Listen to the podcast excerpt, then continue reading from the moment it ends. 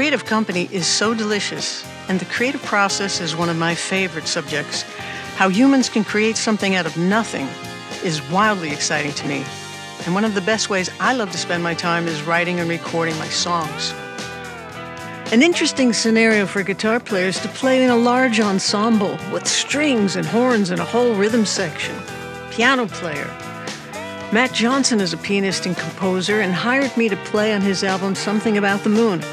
We recorded at Blue Jay Recording Studio and performed at New England Conservatory, Longy School of Music, and the Boston Hatch Shell. Very exciting. Matt has remained on the cutting edge of music technology and websites that last. Today we talk about MusicBrainz and Music.X. Hello! How are you? Hello, Matt. Matt from a long time ago. Oh, yeah. So, hi, kid. Hi. How are you, Master?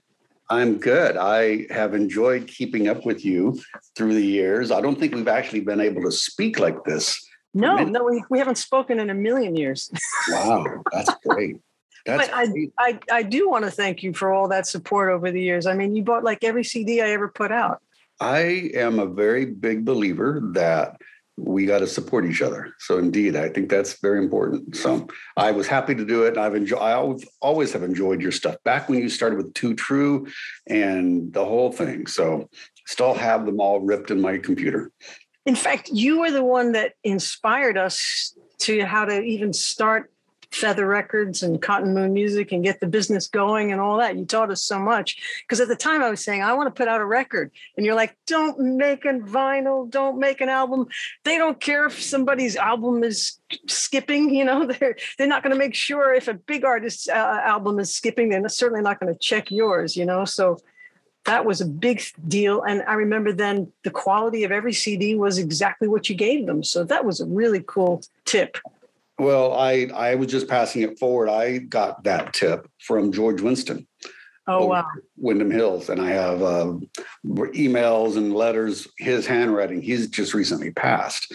But uh, oh, I didn't know handwriting that. Suggesting similarly, it's like, I want to make a record. He said, just go make a record. And here's a book and here's a book and here's a resource and how to do it. And so yeah. If I pass that along to you, then that's the way it's supposed to work. Yeah. Well, I had had that book, How to Make and Sell Your Own Record. Diane Rapaport. Yeah. yeah. Diane Rapaport. Yeah. I remember. Fantastic. And can you believe how popular it's become? Like everybody puts out a record now. Uh, but that's that's the way it's supposed to go, right? We, we don't have to have permission from a record company to believe in us and sink money in. We can do it ourselves. Yeah, that's always been the case. Because I read that first book by Carol Burnett, and she was saying that was the exact thing they did. She put on her own show, she invited the press, and everything started to roll. So it was like, yeah, you definitely have to put your own money where your mouth is. That's so cool. It's believing in yourself and committing to it. And like you said, putting the money in, and but let that be your singular focus as well.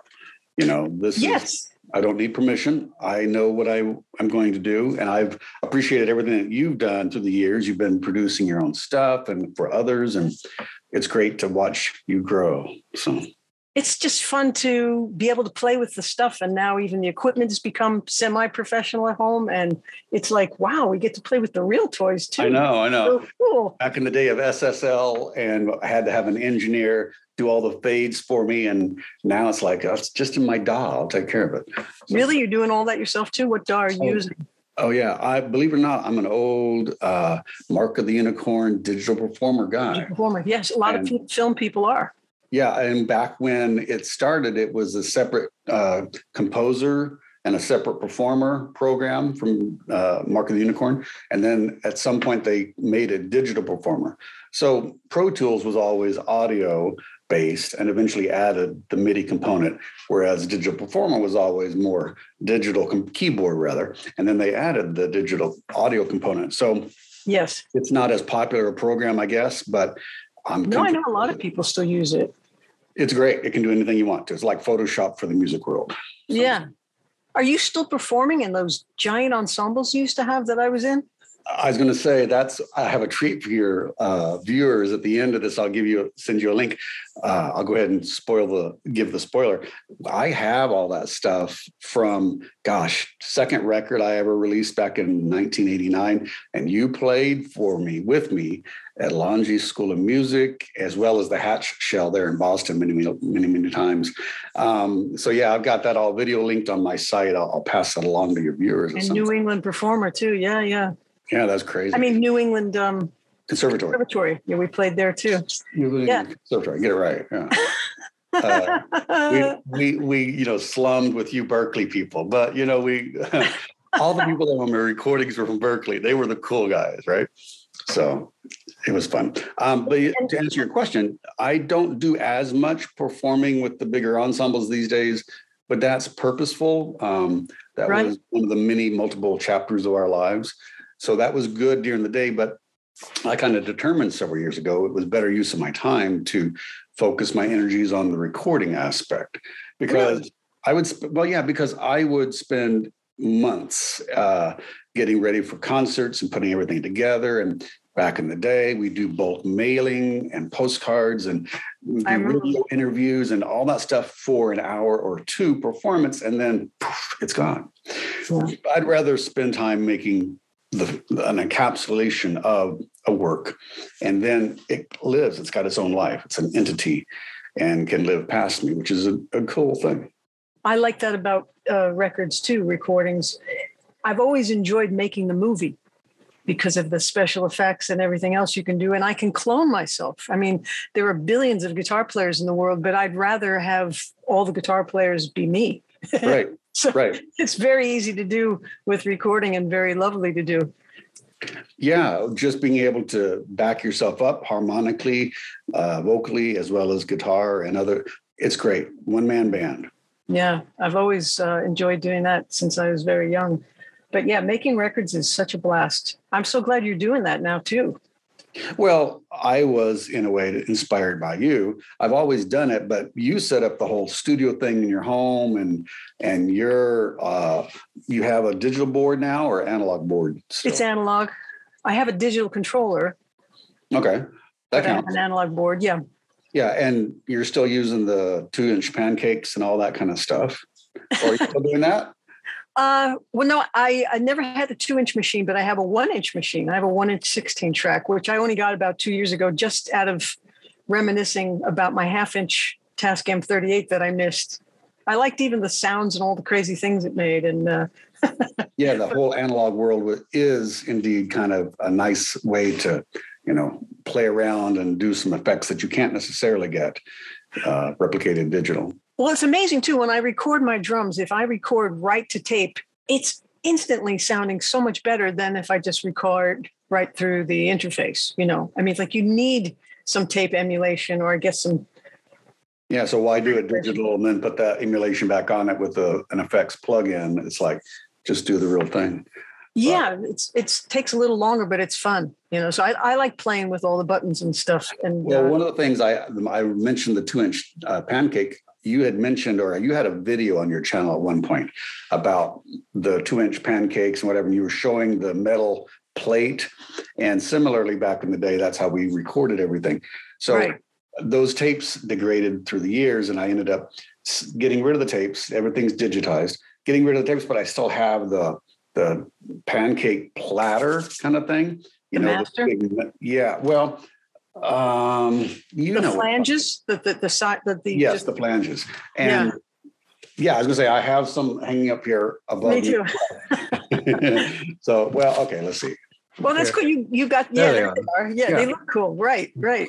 I have um, a one inch and a half inch over there, and then just the outside of a couple over here. Yeah. it, but, it, to me, it still looks like a studio when there's a two-inch tape machine in it and a console, you know. So yeah, I agree. I agree. Yeah. So I'm curious. I know that this is you're interviewing me, but I'm interviewing you because we haven't had a chance to touch touch base. So you're you've gotten caught up in doing all the interviewing, and now it's a podcast. And congratulations on that. I like creative community, you know, uh, conversation with with Lauren. But what else are you doing musically? Are you still working on the record? Catch me up. I just released uh, Snowcake a couple months ago, and the year before that, I did Just Like Earth, and the year before that, or during the same year, I did a record with a friend. It's, it's called Book of Your Heart. And okay. um, then I, in between there, there was also a bunch of E Ps. So yeah, I just keep writing and recording as well. Well, that was, that was where I was going, because I didn't know if you were still just doing records, like a record worth of material, or mm. transition into singles, which is kind of like the thing now. I know. I've done a lot of singles. I've done E Ps. Sometimes it's just, there's so many and I'm going to pay the same amount. Why not just do them all at once anyway? Well, you, what I have figured out is in releasing singles, I've pretty much kind of given up on albums for the most part. Okay. One of the detrimental things for me was it just takes so dadgum long to get them all done and ready. Mm. So I can work, work, work, get something done, put it out there. And right. That's you know, pretty exciting. Move on.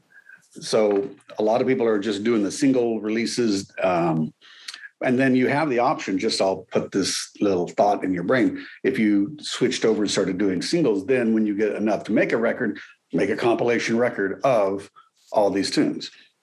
That's true. Yeah, but they don't let you upload the file again. It's like they just say it's a compilation and those files exist already here. And possibly, yeah. It depends how you got it set up. Um, well, years ago, before they got too crazy with digital releases only, I had a whole bunch of singles released. Now all of those are missing. And because a compilation came out with a bunch of new tunes as well, all the single covers aren't pictured, but the compilation is, because all those songs are there as well. So all they, the data has to be changed in order, and new pictures. Yeah. So you're doing. All, are you doing the uh, metadata as well? Yeah, I've gotten caught up. Um, I have what a program? bunch of people. I have a bunch of people that you know take care of that for me. Not oh, really. Uh, I'm my people. Hey, take care of that, and don't forget to clean the gutters when you're. I get to do all of that. So yeah, the metadata is a big thing. I do all the graphics. I do all the recording. I write and arrange it. And um, so if you're doing singles, how are you making sure that they're all normalized and or not normalized, but like at a, at a good release level and all that? You're master not, is a word. Yeah. Master. Yeah. Um, I master too, but I, I didn't think you were, are, are you mastering your own and making sure I've that done both. I've, I've done both. I've, Um, mastered enough to know just in my own, for my own ears. But then sometimes, depending on the tune, I'll hire out. Um, I've used several players from my past recordings, and we bounce tracks back and forth for live playing. And I've had some of those guys master for me. Um, so yeah, it's, you know, definitely worth the few pennies that you end up paying to have somebody master it so that it's an optimal level and stuff. But yeah, once you get all that kind of figured out, then it's like, that's the way to go. Cause then you can churn them out. And even if they have their own individual I S R C code and your ASCAP or B M I codes, everything's got, you know, you can replicate that and it'll still pop up. So. Yeah. Yeah. No, I've always done all the, my own mastering, but part of mastering is making sure the ten or eleven songs hang together really nicely. Right. So I guess my concern was if you're doing individuals, you just have to make sure that's happening before you send it uh, with the previous one you just did last month or how often you're doing that's it. That's true. That's true. But then you can, just to this point, if you did, say you did twelve singles and then you want to make a compilation thing. So send, the, gather up the twelve singles, send them to a place and have them do that balancing for you. That's an option. Uh, yeah, because that like way. I like doing it myself, though. and I, I like doing it myself too. It just, as you have found out, it takes a lot longer to put stuff out doing it that way. If I see what you're saying. So, you know, how often are you? Lady Gaga's and Taylor Swift's of the world. We've got people that do all that. We can write it, and then you guys take care of that. And I'm going to go on and do a tour. Or do the next thing. Yeah. Well, how how often are you printing out a single? Um, that's a good question. I am. Doing them as quickly as I can is the answer. There's not an actual deadline or a schedule. It's like living life and you do it, you work on it. And somebody will say, when are you going to be done with that thing? It's like, well, I'm going to work on it till it's done. Um, I'll let you know when it's done. That's true. That's true. I mean, they said that even about this uh, episodes for the show. Yeah. They're saying, you know, like how often you want to release episodes. I'm like, uh, right after I do them. Whenever, whenever I'm done with them. Yeah. When we have a nice talk and I want to add it to the list, you know. Exactly. So Something About the Moon was your second album? That's when I met you? Something About the Moon was second album. And uh, this at this point, from album an album perspective, I've got probably, um, this is off the top of my head, twelve or so. Uh, some of those, and then four or five of those are compilations. In addition, I've got two E Ps, like you mentioned, and then I've got just a whole slew of singles. Um, and so, yeah, Something About the Moon, nineteen eighty-nine, back when wow. albums, album albums were fading out. Now it's retro to have an album again. I know. Do you think C Ds will come back? Um, I hope so, because I have a whole bunch of them I'd like to get rid of, and nobody nobody has the C D player anymore. I know. I have a basement full of them too. Every album is available, folks. yeah, yeah, and they're they're you know in perpetuity. So, but that brings things, me. Go ahead. Yeah, no, go ahead. Well, it brings me to artwork, and there was a story about artwork that I want to remind you of, but you probably remember it really well. So you you say what you were saying, because I'm changing the subject.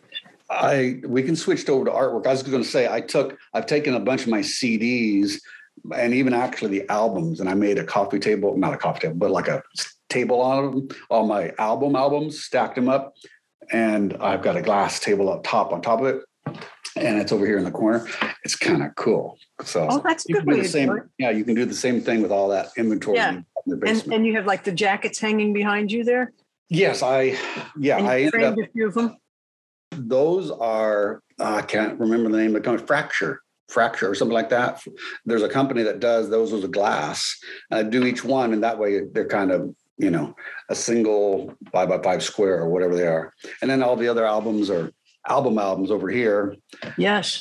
This one above my thumb was, that's an eight hour disc. Wow. I ended up putting that, that's the Proverbs.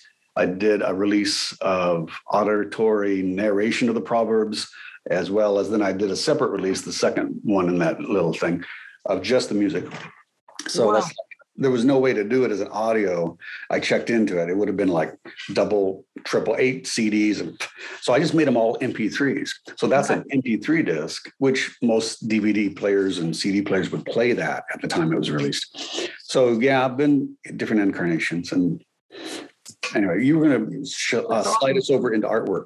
Well, I, I think it was on Something About the Moon. You had sent it to one distributor, and the artwork wasn't finished yet. And they supposedly listened to it, but they said, no, we don't want to distribute this. And then as soon as you sent it to them again, the exact same audio with the artwork completed for Something About the Moon, they said, we love this so much better than the last one you gave us. We'll definitely distribute this one.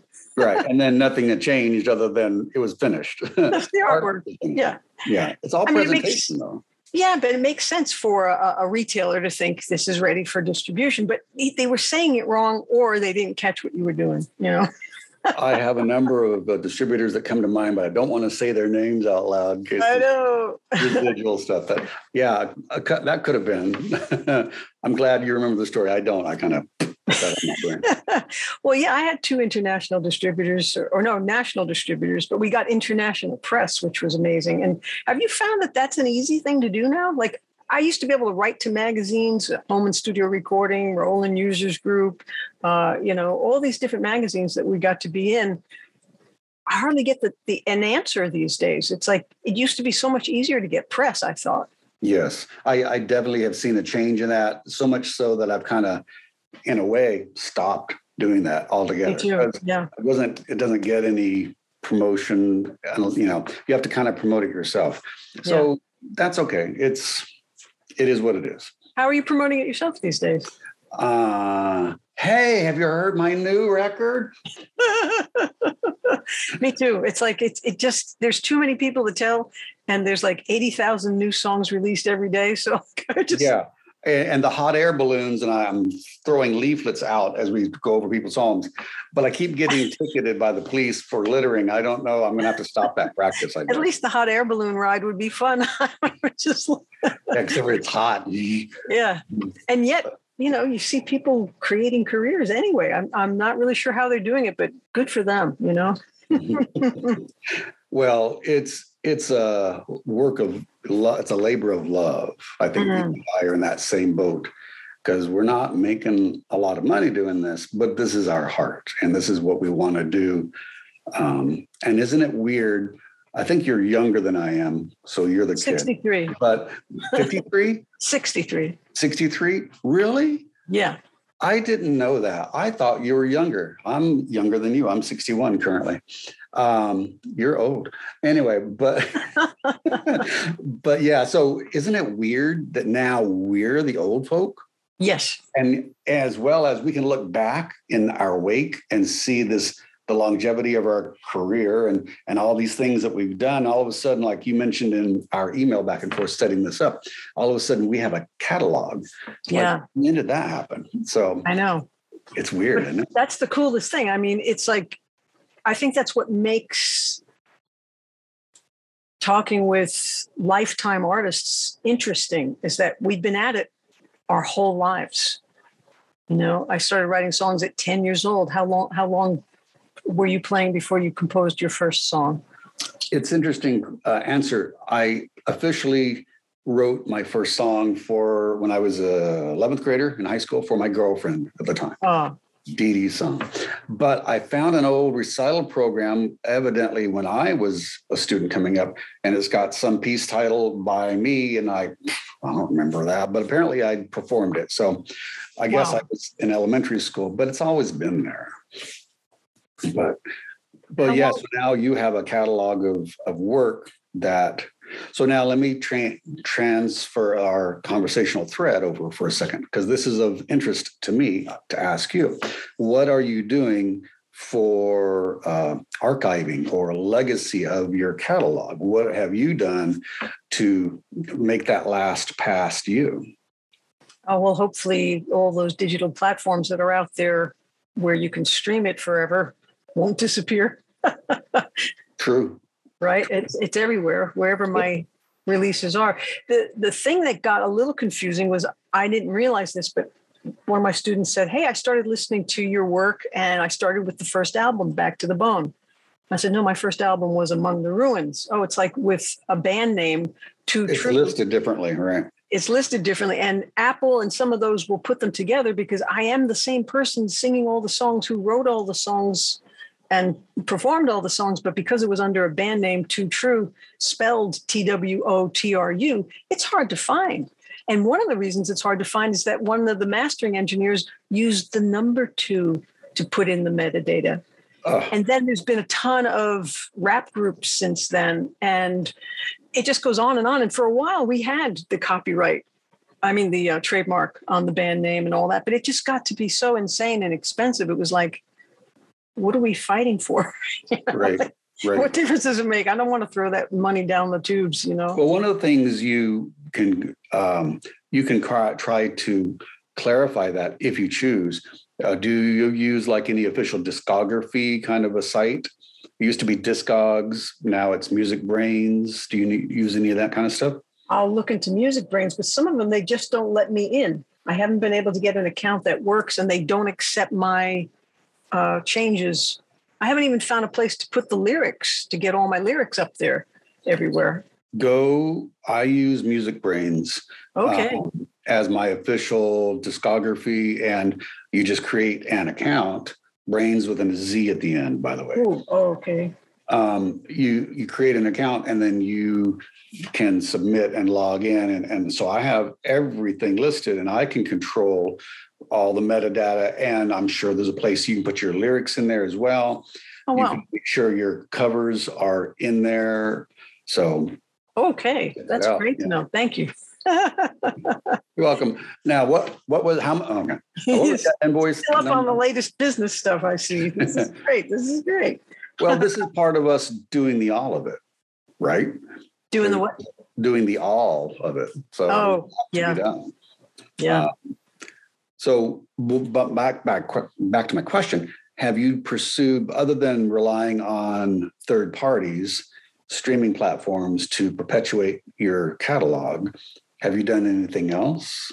I didn't know what else there is to do. Have you heard of a little thing called Web three?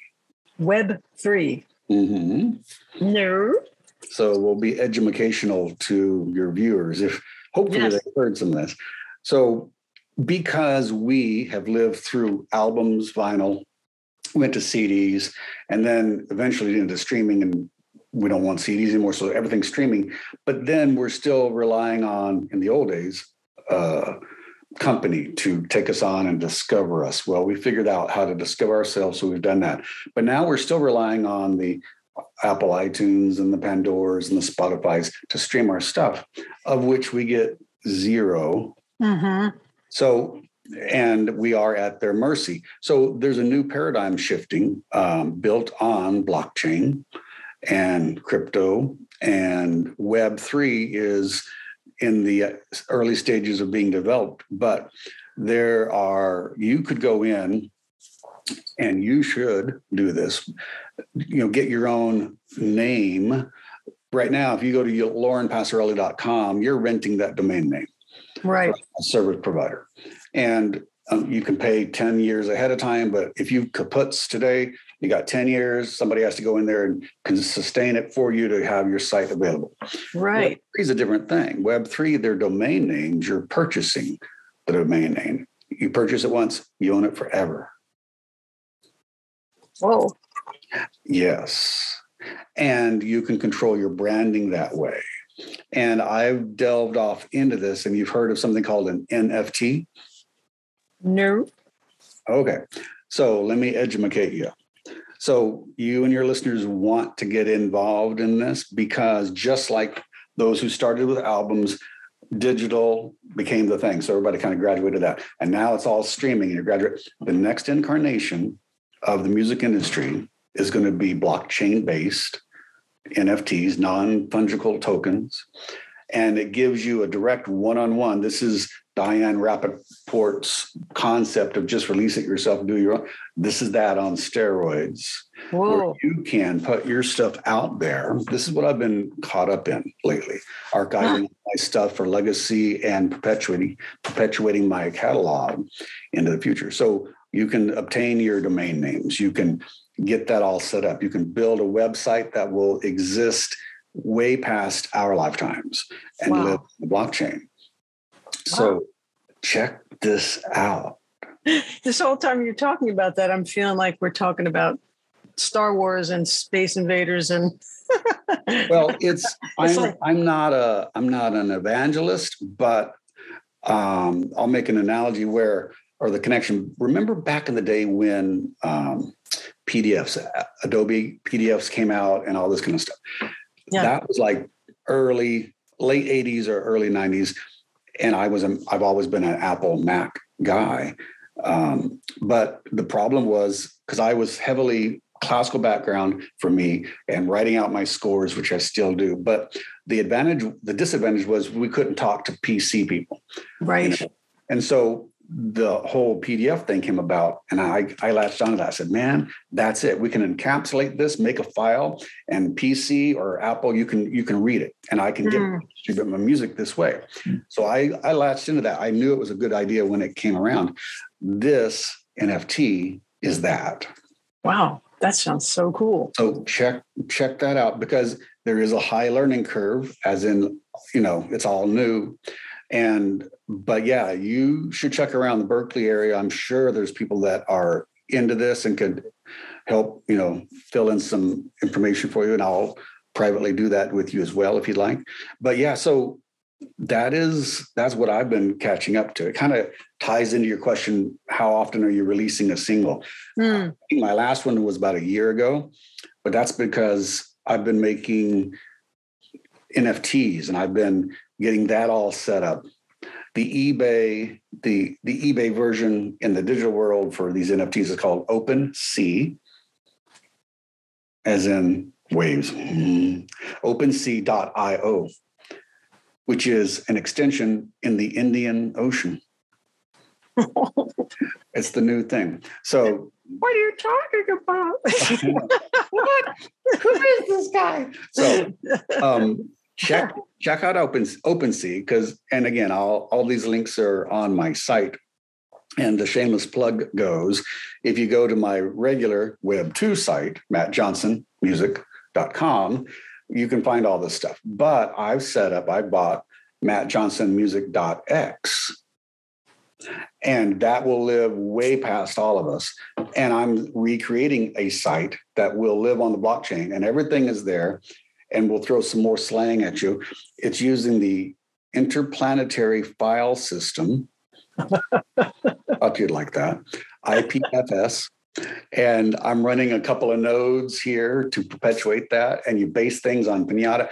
And it gives you a fingerprint, a content I D, basically a digital fingerprint, like forty-two characters long. It's crazy. But it's a unique fingerprint for every file you put up on there. So it won't change. There's a lot to be explored, but this is where I would encourage you as my friend and those who might find us in the future. Of course, you know, ten years from now, everybody's like, of course, man, that's what everything is.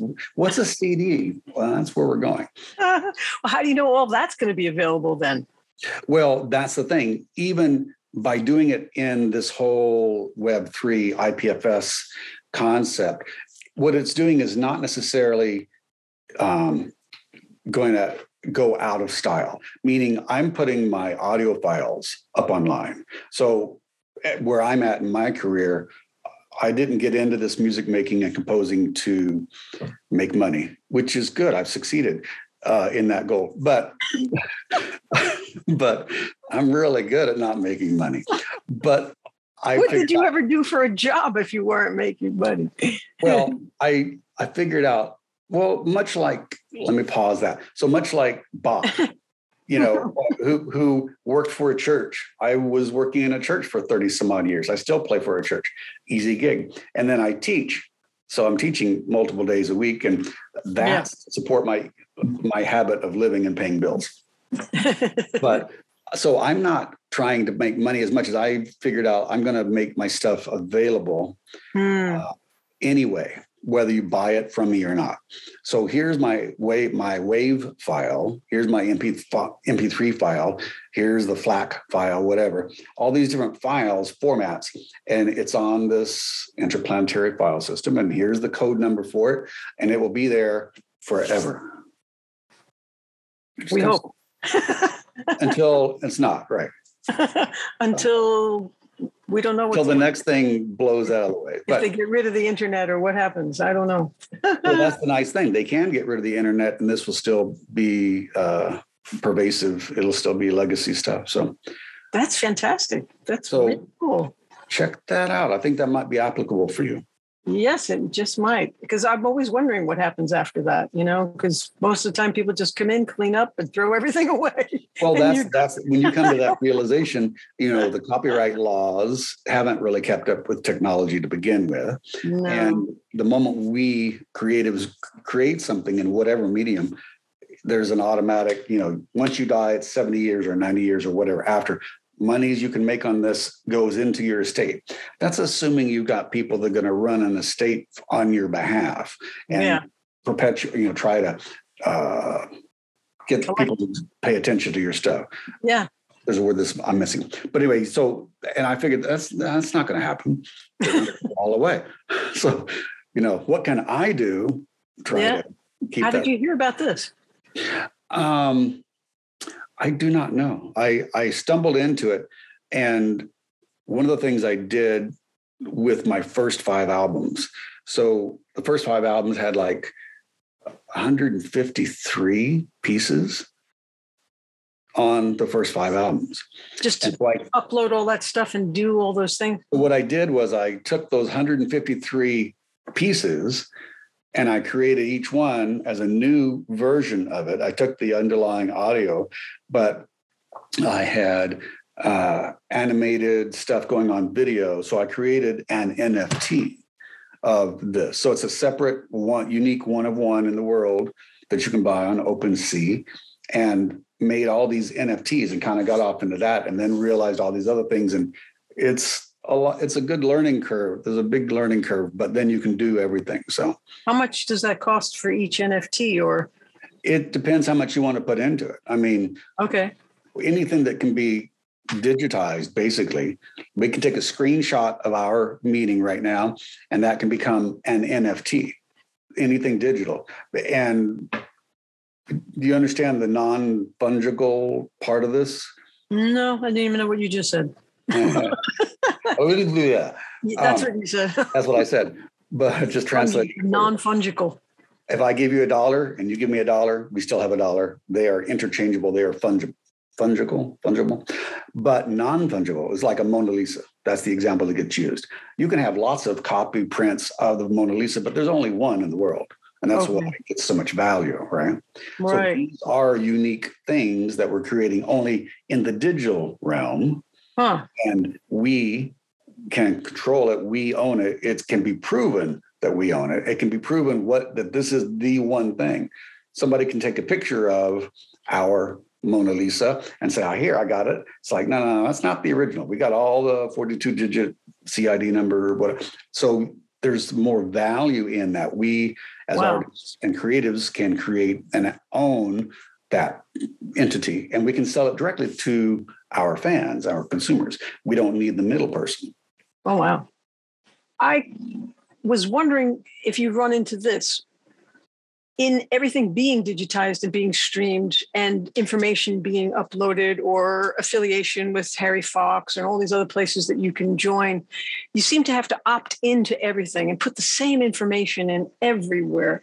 And still, somehow they drop the ball or they think they don't know. I get all these N O Is. We have no further information. We have no other information. It's like the names on the C D, the writers on the C D, the publishers on the C D, everything is right there. You know, and if they were looking at that or they got that information from C D Baby, why are they asking me for it over and over again? And it's probably because it's not in the metadata, right? Right. So you and I started with C D Baby. I don't know. Are you still using them? Yeah. Yeah. Good old Derek. I saw but him here. He's not in it. He's I not know he sold it. I know he's gone. And, and it went down tubes after he left. well, well, they've changed with the time. Yeah. So they aren't doing the physical thing anymore. But back when we began with C D Baby, they weren't, this whole metadata thing wasn't a thing. I know. There was no I S R C numbers to put in. So a couple of years after I had my stuff out, you too, C D Baby went back and put all these codes in there for us, which they controlled and they put which you needed to have at the time. So yeah, nowadays though, a lot of these streaming platforms have an association. You mentioned Harry Fox. They have associations with that already, which means you want to, when you release it, are you still releasing through C D Baby? Yeah. Okay. They'll take care of it. You plop everything into C D Baby, and when they distribute it for you, or distro, DistroKid or whatever, they're, they're sending that information to the platforms. Yeah. So it's there. What it sounds like is probably happening, I'm guessing for you, is that some of your older works prior to all this metadata may not be there. And so that then you have to replicate all these N O Is all the time for individual people. But that yeah. shouldn't be happening with your newer works, I would think. Yeah. I still think there should be one gigantic database that music brainz dot com. That's what I was talking about. Because then if there is anything missing, you've got a source that is the authentic, you know, you've kind of put that in there. So if somebody did a search for something of yours right now and it was sort of fragmented everywhere else, MusicBrainz would come up and give them all the info?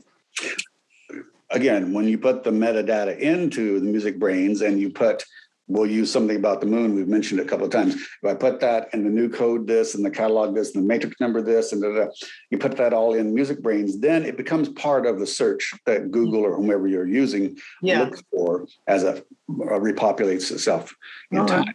So yeah, eventually it would pop up. Wow. It just sounds like it's a lot of work right now because it's a lot of work to go back and get all that stuff updated. So when did you stop using actual recording studios and two-inch tape? Gosh, I remember uh, playing I, with you at, I, at Blue Jay. That was fun. Blue Jay, that was fun. Yeah, I heard they got. I heard that got sold, but that was a great facility. Um, Probably a few times. I think. Well, I left Boston area in ninety-six, and I think that was around the time. I my next record was in two thousand, and that was all digital. I did it, so it would have been oh. my Boston days. I didn't because that was expensive back in the day. We were paying oh. three hundred dollars an hour. Crazy. Oh. Yeah, like, I can't believe you were doing that. yeah, well, stupid me. But um, no, but you had beautiful quality, and and you got you had to pay for the quality that you wanted, and it it was you know yeah. So and great experience. I mean, it was just a fun. session. You know, those are great. And if if you remember, we did all the weekends and or the three a.m.s time spots when it was cheaper a little bit, you know, and uh, just about keeping our engineers awake. Hey, wake up. So. When did you start playing piano? How old were you?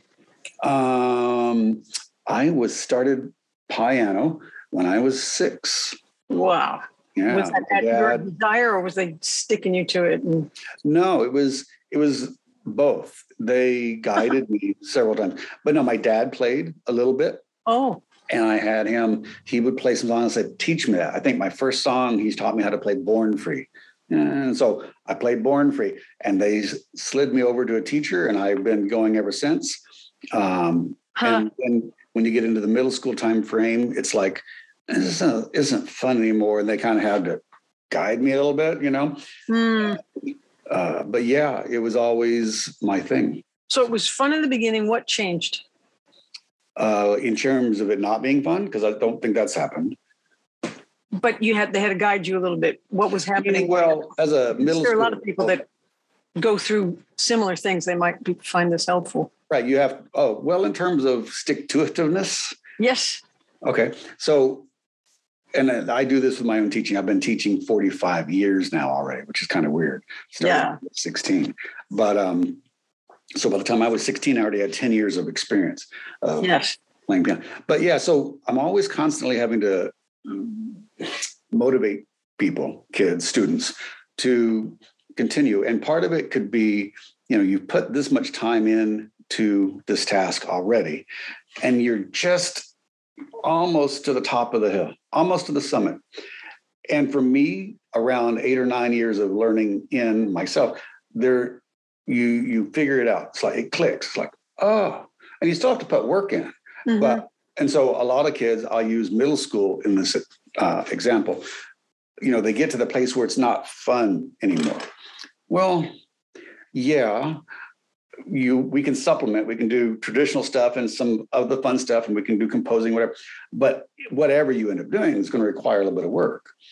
And unfortunately, this generation or two or five um, has kind of gotten out of the work towards a goal thing. It's rarer and rarer. And we have to kind of, we as edu- music educators have to kind of help focus their energy that you're learning how to do something that the majority of people can't.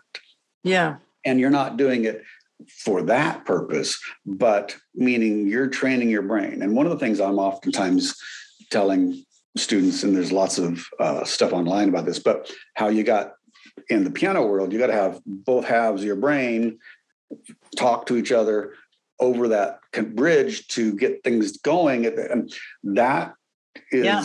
huge. And so uh, when students sometimes will come and say, well, I played the right hand this week and I played the left hand. I can't put them together. That's hard. It's like, but that's the job. so, so but yeah, it is, it is hard to constantly be motivating people, but yeah. And then I have some whips and chains I use regularly on if they need that kind of encouragement. Well, I like an example that a student shared with me. He was a biology major, and he said, well, you know, when you go to make a synapse connection, it's like if you've ever seen a picture of a brain, it's got all these roads or grooves in it. And literally when your brain is trying to make a new synapse connection to get both halves talking to each hand, it's releasing a chemical to make a new groove. So you don't understand it until that groove is deep enough. And I thought, that's just amazing, because all you have to do then is keep showing up, like giving it sun and water, because eventually it happens. And when you get that aha moment about anything and you go, oh, I get it now, or oh, I can do it, or now I remember what I was going to say. It's that synapse connection jumps in and says, I'm here, I'm connected. Right. And you and don't have to worry about how long it's going to take. It's not right. You don't, how you long. Know, your focus is just, I got to do this until it becomes automated. Yeah. It doesn't mean that you're not thinking, because you still have to be sending the information. Yes. But I, I think the difference between you and I back then was that we enjoyed doing it. I mean, I was yeah. yelled at to put my guitar down and to stop hanging out in my room playing. Was with that me. By your critics, or was that by your parents? That was my fans. That was my fans, Matt. Please, please, please quit.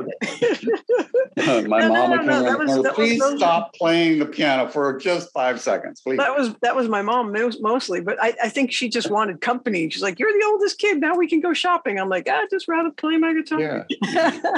But that, again, is, that's your personality. You're, you're focused on your task, which ended up mm. called your art. And mm. but that's who, part of who you are. And yeah. that's what makes you unique in the world.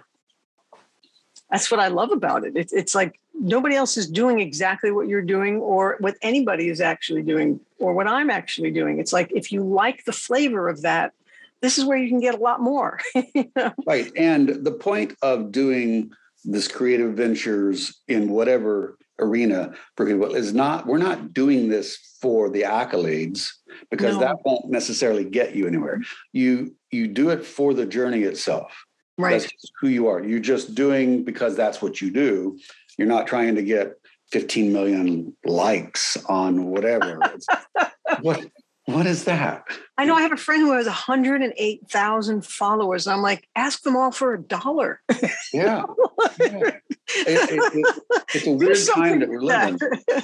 But yeah, so we as creatives do it for the love of doing it. It's like, you know, a porcupine doesn't try to grow extra quills, you know, and they just are. So, well, it's funny. It's because I think when we're so young, we grow up thinking that mom and dad are God, and that there is a solid right or wrong that is so profound that you have to have outside approval because you need their approval. So for your first eighteen years, that's all you're looking for.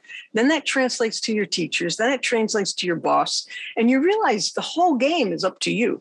You know, and if anybody does win any kind of accolade of any kind, any kind of beautiful award, it was decided by other people who thought they should give it to them.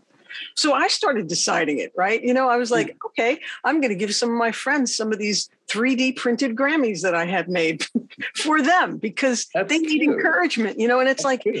It's just as valid. Mine just doesn't weigh five pounds, but, you know, it's because yeah. I think you're great and I want you to know that, you know, and It's, it's that just validation funny. is huge for your students, I am sure. And, well, it was for friends, actually, because they're kind of expensive. I didn't do too many. But students. If I had my own three D printer, maybe I would, you know. Oh, your next acquisition. There we go. There you go. No, but I don't think people realize how important that inward inner validation is. And that's part of why I wanted to talk to friends about this kind of thing, because we're in it. We've been doing it fifty years plus. And it's like, there's no turning us down. You know, there's, there's the volume and the, the intensity. It's like, if anything, it's more because it's more exciting. We understand more. We're much better at it now. And there's, we can afford better gear, and it's so much more fun to keep going, you know? Yeah. We, well, we go until we drop. Right? Well, that's going to happen for sure, but not today, I hope. Not today. Well, and it also um, taps on the thread of those, not necessarily even in the creators, but the older folk, you know, they've got life experience that the younger folk would be wise to tap into. Sure. So you're uh, strategically positioned within Berkeley community and your other connections where you can be very impactful to mm. students and friends. But, you know, and I think starting this or having this outlet is one of those ways that you'll be impacting a lot of folk. Wow, that's cool. Reason the only reason I had started was for creative company. It was like, there are a lot of people I haven't talked to in a long time, so let's go say hello, or people I haven't met, you know. Yeah. And um, I need encouragement. You know, I need uh, adult company. You know, that was the reason. Well, it's and, almost like an offshoot of the isolation we all experienced going through the COVID yeah. time frame, right? And so a lot Certainly of this online it. stuff has kind of really taken off, blown up because of the isolation we were all feeling. So connectivity through online, through the internets. Yeah. And it became a viable thing. Like I was even thinking that when it first happened, when lockdown first happened, I thought there are a lot of creative people sitting around at home, bored, not able to go out into the world and dance the way they normally do. It's like, you could probably get almost anybody on the phone if you tried. Because they're desperate to talk to somebody, you know. But at the same, but at the same time, a lot of those creatives that were isolated at home did take the opportunity to create something new. Mm. Um, you know, that was a thing as well. And then you have to. I lost my last my next point. Never mind. Next. It'll come back to you. It'll um, come back to me about three o'clock in the morning. You want me to call you? And, and we'll, we'll jump back on the call. Back online. Well, no, you were talking about uh, creative people being locked at home and being able to call them on the phone, perhaps. And but you said they they started a new venture. I think that it's been helpful. Well, I remember what it is now. Thank you for the lead. Did you, in your role at Berkeley, continue teaching during that lockdown time period online, or were you guys just shut down? No, they they made everything remote. We all went on to Zoom instantly, didn't miss a beat. Yes, but it became so viable and so profitable, I thought they should keep it going. You right. know, I'd love to teach from home indefinitely. Right. Well, that's why I offer in studio, but you have online access as well. Oh, yeah. Yes. And so similarly, I'm, I've been associated with different colleges, universities and private and stuff, but now I'm just on my own, which is cool. So I didn't miss a beat. I moved over to not Zoom, but a different platform. Right. That was huge. So yeah, we were able to stay yeah. connected, and people kept going with lessons, and that got us That's all through. Great. Yeah. Uh, back in twenty ten, I started doing live web chats on jam play dot com. And I had a whole songwriting series on there that people have enjoyed. And it was so cool to be talking to people from all over the world. So yeah, mm-hmm. I've been giving lessons since then in twenty ten online. It wasn't Zoom at the time, but you know, it was possible. It's a really cool way to stay connected with people and to meet new people, I think. So now what are you doing currently? Uh, music-wise, I know that you released one last year. You mentioned you have well, just a couple months ago. It's really just a couple. I think it was just March, just this year, even. Yeah. Oh, but yeah, so, but you know that's so last March. I know. What are you doing now? We want right, more right Lauren Passarelli. Well, I just launched this thing. So this is your creative time at the moment. So, and that's good. No, not really, because. Uh, When the Beatles Get Back film came out, the Peter Jackson, fantastic, wonderful thing that came out, uh, they were talking about how their that whole project happened in January. So it was in the fall that that came out. I figured that January, why don't I do something completely different? Pick a real big month, like thirty-one days in a month, see how many songs you can write in a month. And I wrote twenty-three songs that I really liked. And I still have another two albums worth of stuff from that to work on. And I've always had my back, like as many albums as I have out and as many songs as I have out, and it's several hundred. Um, I still have more unreleased than I have released because, as you knew, maybe from back then, I just kept moving. You know, it was like this condo wants to get rented or sold, and now I have to leave, or this apartment wants to go condo, so I have to leave. And there was all these moving situations that I didn't enjoy. And all my gear was always in boxes. No, how, no matter how professional the gear was, I couldn't use it. And so I was writing songs, doing what I could. So your back catalog of yet to be released pieces is huge. Yes. Yes. So you have a, you're setting, you've got a plethora, a pile to work through. Right. Keep you busy through your one hundred fiftieth birthday. Absolutely. And and I'm I'm still writing new ones because, you know, things come up and you're inspired, you know. So, exactly. Well, yeah. that that's a similar story to me. I'm, you know, in terms of when I release my next one, it's I've got a whole pile of over here that I'm just from. working on a little at a time, and it's like, when's the next one coming out? Well, I'll get to it. So yeah, yeah, I know. It it feels like sometimes you don't know which creative thing to do first because there's so many things calling you.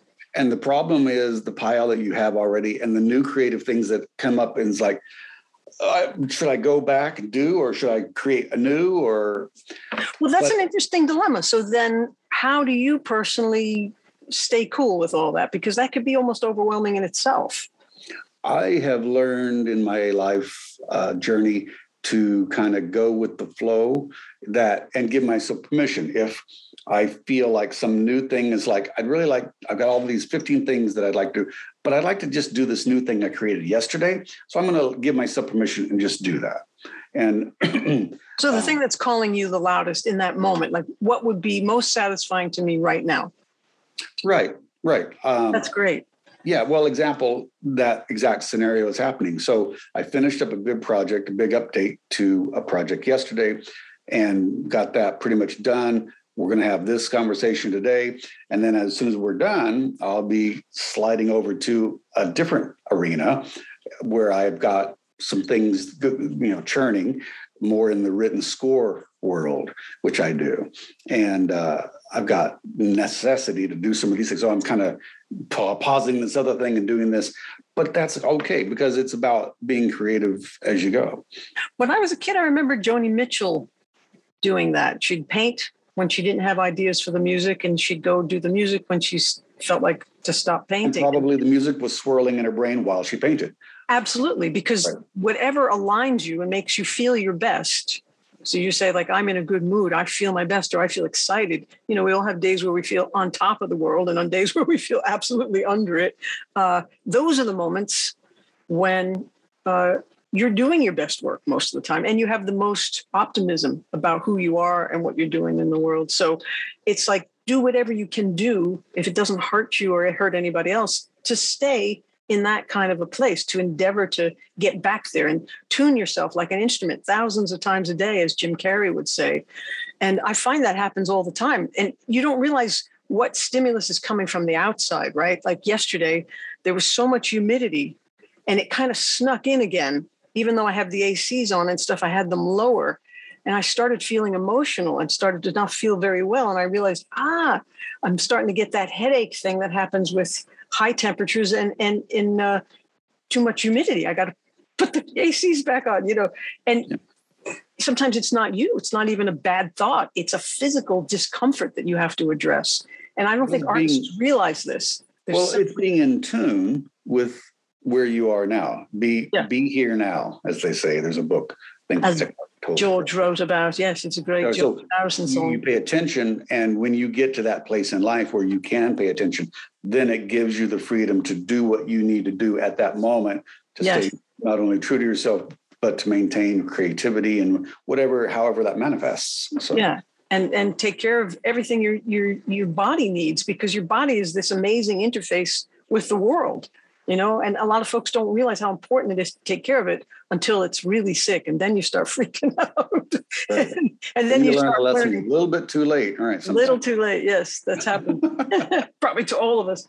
What about when you, you are down in the dumps? What do you do to, to encourage yourself as an artist? Interesting. Um, I think that's just part of life, is being the ups and downs of things. But if I ever get, and this will sound really weird, but it, it works for me.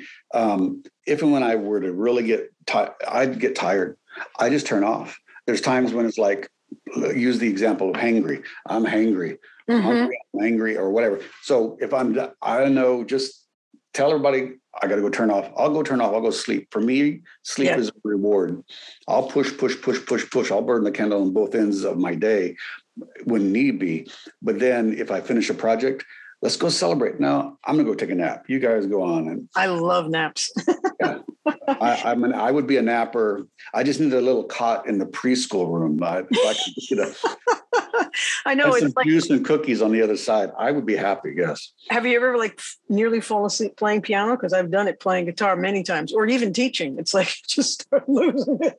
um, No, I can't say that I've done that, because there's an engagement going on. That's interesting that you have, but and yeah, I'm so so I, when I'm finished playing, then it's like, oh, please, next thing, hurry up and be done so I can, okay, back on. Da, da, da.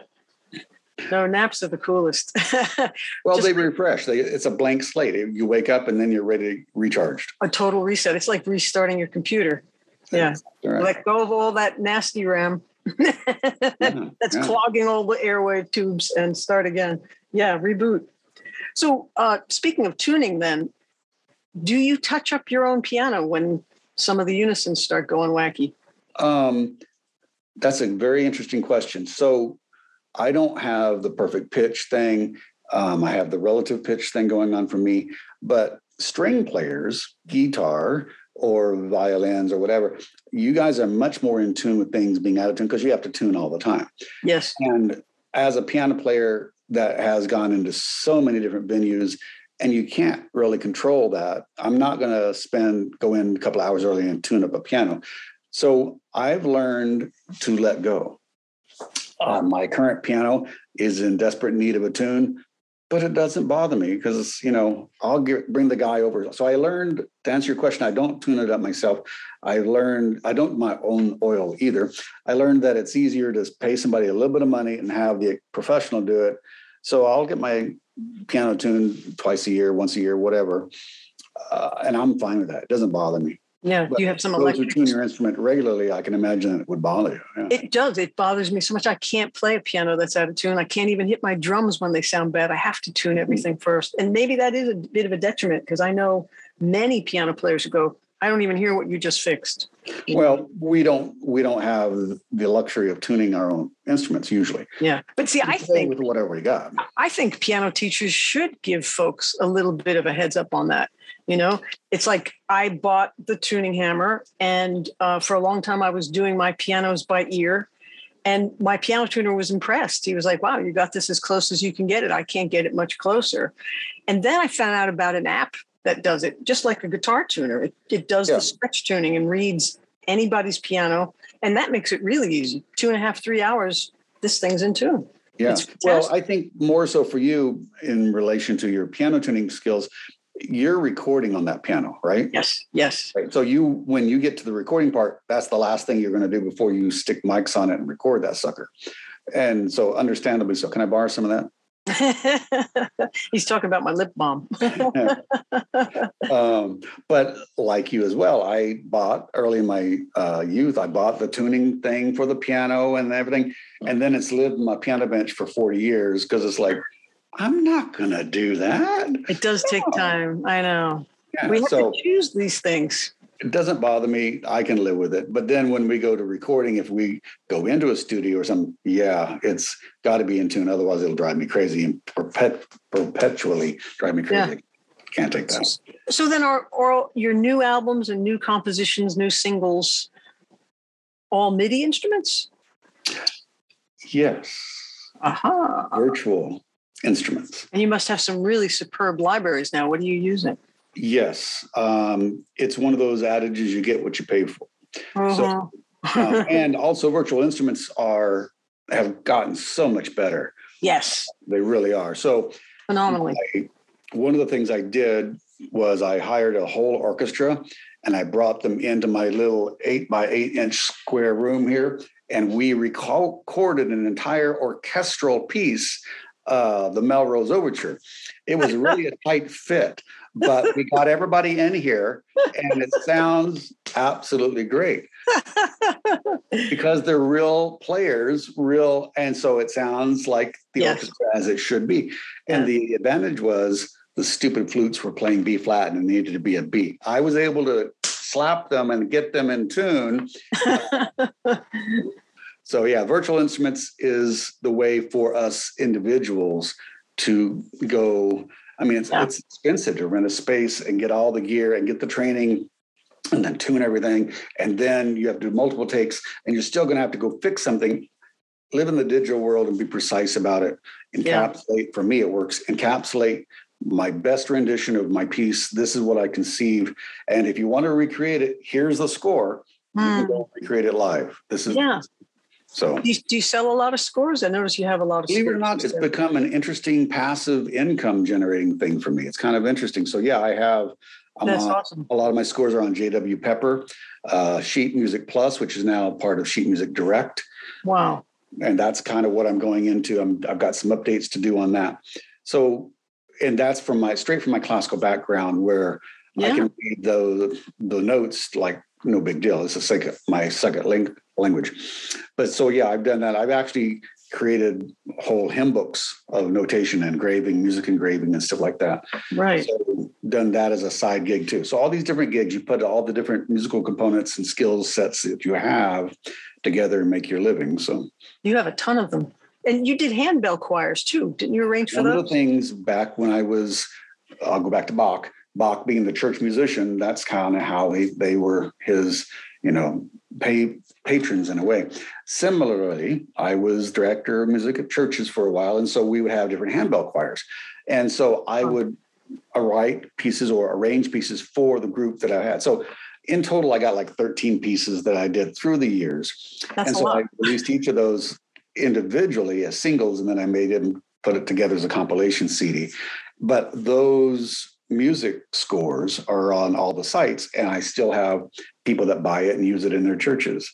It's quite, wow. Quite quick little side note about that. When when I moved down to Florida, one of the churches that I worked at um, hired me. And then as I was going through all the stuff that they had, they had a couple of my handbell arrangements in their vertical files that they had bought prior. So this church that I didn't know, you know, bought my stuff, we was performing it, and then I got hired to be their person. It's kind of, so yeah, it's an interesting uh, thing to do. Can I go through?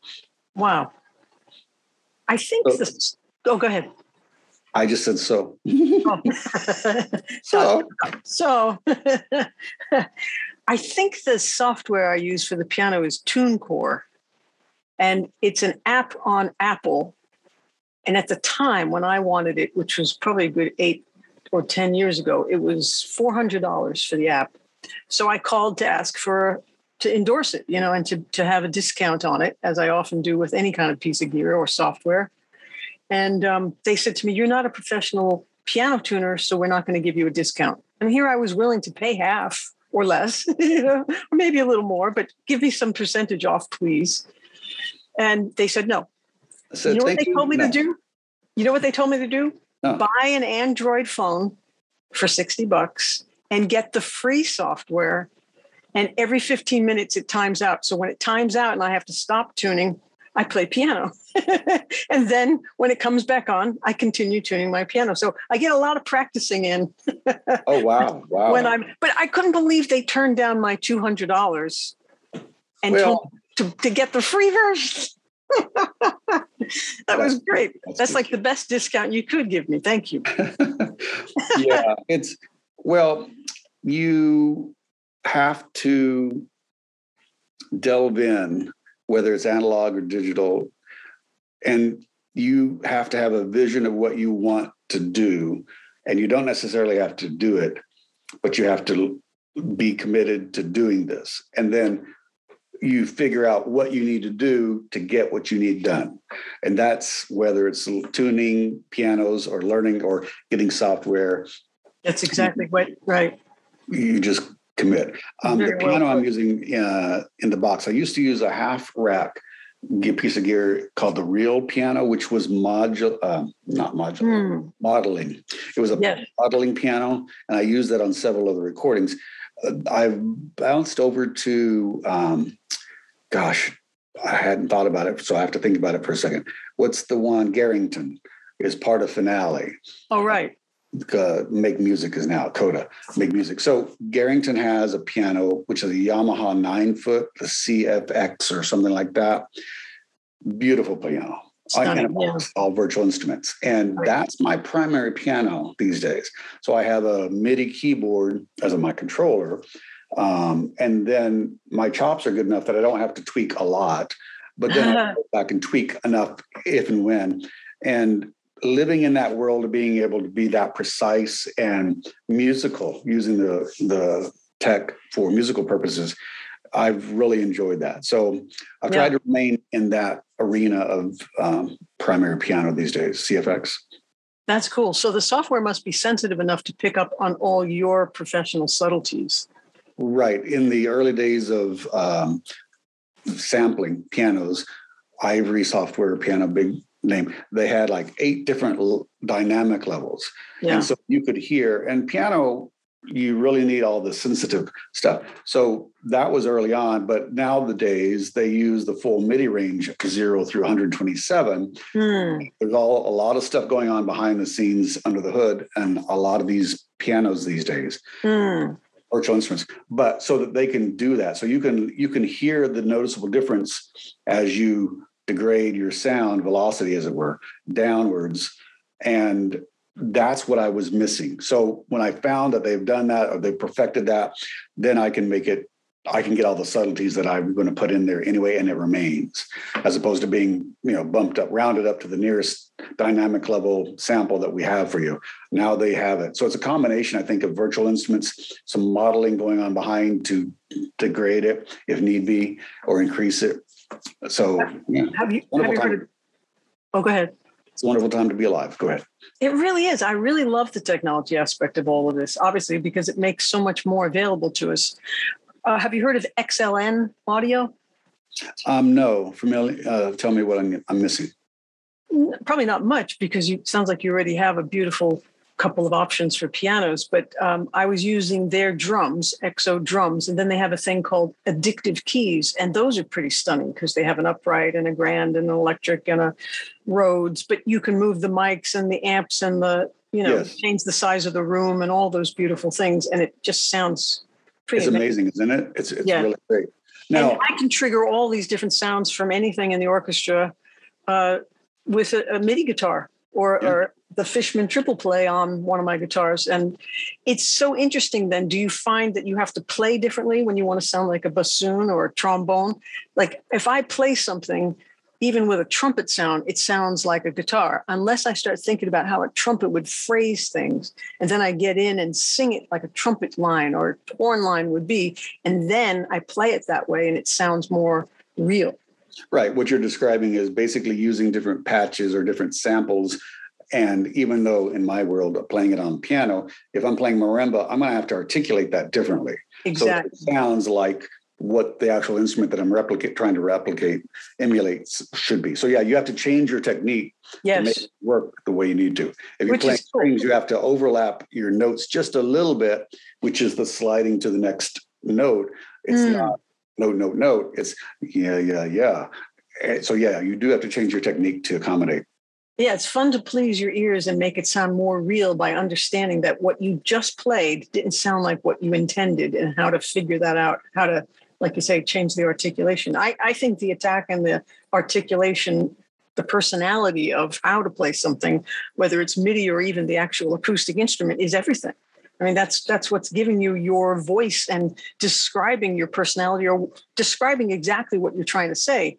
Because if you and I were yelling right now, it'd be completely dynamic and a completely different attack than having a natural conversation. And a well, lot we are yelling. We just tuned it down. Master. Well, there are a lot of guitar players that are playing furiously all the time, and it's like they're just strangling an alligator. And uh, you well, know, that sounds about- like youth. Because yeah. the, if you can discover that music is not necessarily how many notes you play and how fast you play, yeah. but music, I've heard it said, it's not my quote, but music is like the silence surrounded by notes. Yes. Because then there's value in the swirl. Yeah. Um, the sound and the harm, harmonies and stuff. What you were talking about, the articulations, um, I think these days people are being creative, not necessarily thinking how a trumpeter will use, would play it, but they're putting a new slant. Maybe they're a bad keyboard player, but they're playing a trumpet patch. And so they get a different, unique kind of a sound. And then we hear it on the pop charts. And it's like, that's not what a trumpeter. So you have to determine, are you trying to replicate what a true trumpet person would be? Or are you just trying to make it a different texture to go on top of something else? And it's okay that it doesn't sound like a real thing. Yeah. There's value in both. And it's all valid. It's just, what did you really intend? And do you like what you came up with? Because sometimes there's happy accidents. Like, hey, I can use that. That's cool. Yeah, it's happy accidents are good too. We'll happy, take happy, happy accidents all the time. Exactly right. I love that. I love that. And one of the things I was going to say towards the end was under the shameless plug category, because I alluded to earlier in our conversation the whole N F T and Web three and whatever. So one, it might be of interest to you, maybe your viewers, if they were to go to that matt johnson music dot x site, and you can see what is considered a static site, but it's mm-hmm. not. And when you top, plop that into your U R L code in your browser, it's not going to take you to that. It's going to ping you around. You'll come up to the site because it's got to go check all the block web, whatever. But then you can see all the possibilities. And in my limited understanding, here's what I've been able to create thus far. But like I've framed mine as the music, but also the creative works, the music and creative works of moi.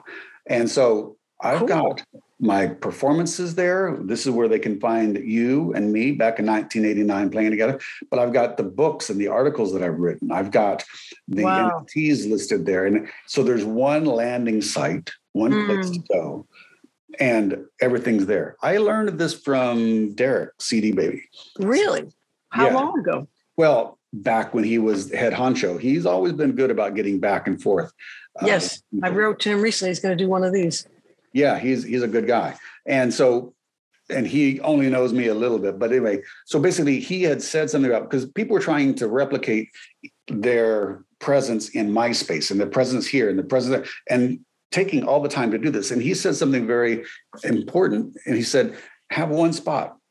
Yes. Everybody go to this one spot. If you want to find out what's the latest thing with Lauren Passarelli, go to her site, go to Matt's site. You'll find out what's going on. And that's a lot less. So I only have to take care of one thing and then make sure all the feelers point to where this one thing is. So that's huge. But you're going, you're going to this new stuff site, the X. I'm keeping both my current .com site, but I'm also recreating the .x site, which is more permanent. Right. Meaning I drop dead at the end of the interview.